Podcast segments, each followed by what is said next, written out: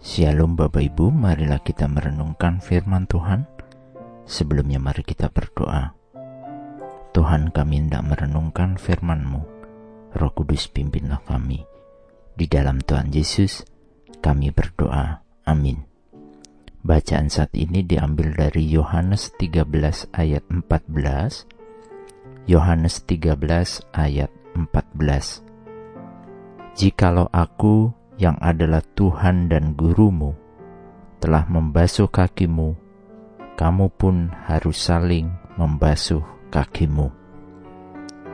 Kita tentunya setuju jika kita tidaklah suka akan kesombongan. Namun, kesombongan adalah mungkin ada di dalam kehidupan kita. Ketika kita merasa lebih dibandingkan orang lain, kita lebih pandai dari orang lain, kita cenderung akan sombong. Kita lebih kaya dari orang lain, kita juga bisa cenderung sombong. Kelebihan-kelebihan yang kita punyai membuat kita ingin menonjolkannya, dan dari sinilah orang lain melihat sebagai kesombongan.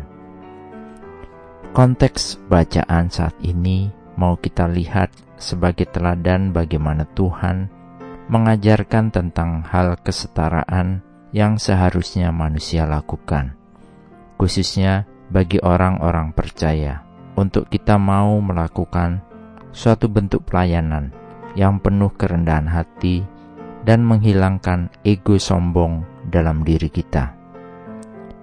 Dalam Alkitab, kata-kata arogan, sombong, dan angkuh banyak disebutkan, dan ini adalah bagian dari perilaku atau sikap yang dibenci oleh Tuhan.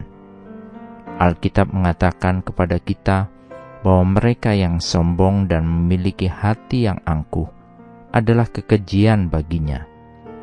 Amsal 16 ayat 5 menulis, Setiap orang yang tinggi hati adalah kekejian bagi Tuhan.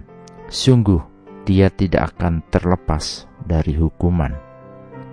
Bahkan, dalam Markus 7 ayat 20 hingga 23 di sana ditulis, katanya lagi, apa yang keluar dari seseorang itulah yang menajiskannya, sebab dari dalam, dari hati orang, timbul segala pikiran jahat, pencabulan, pencurian, pembunuhan, perjinahan, keserakahan, kejahatan, kelicikan, hawa nafsu, iri hati, hujat, kesombongan, kebebalan.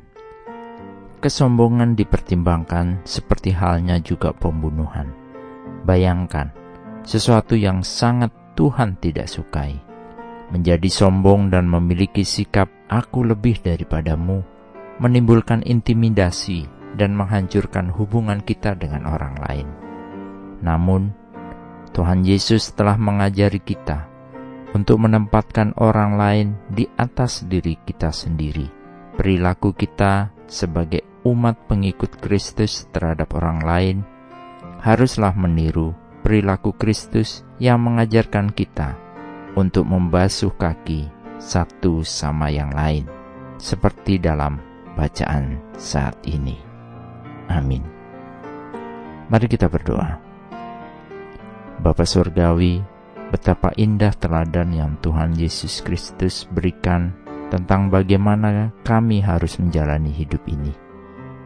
Kiranya kami dapat hidup baru di dalam Kristus untuk dapat menghayati, merendahkan hati dan melakukannya seperti Tuhan sudah lakukan kepada kami. Tolonglah kami ya Tuhan, di dalam nama Tuhan Yesus kami berdoa. Amin.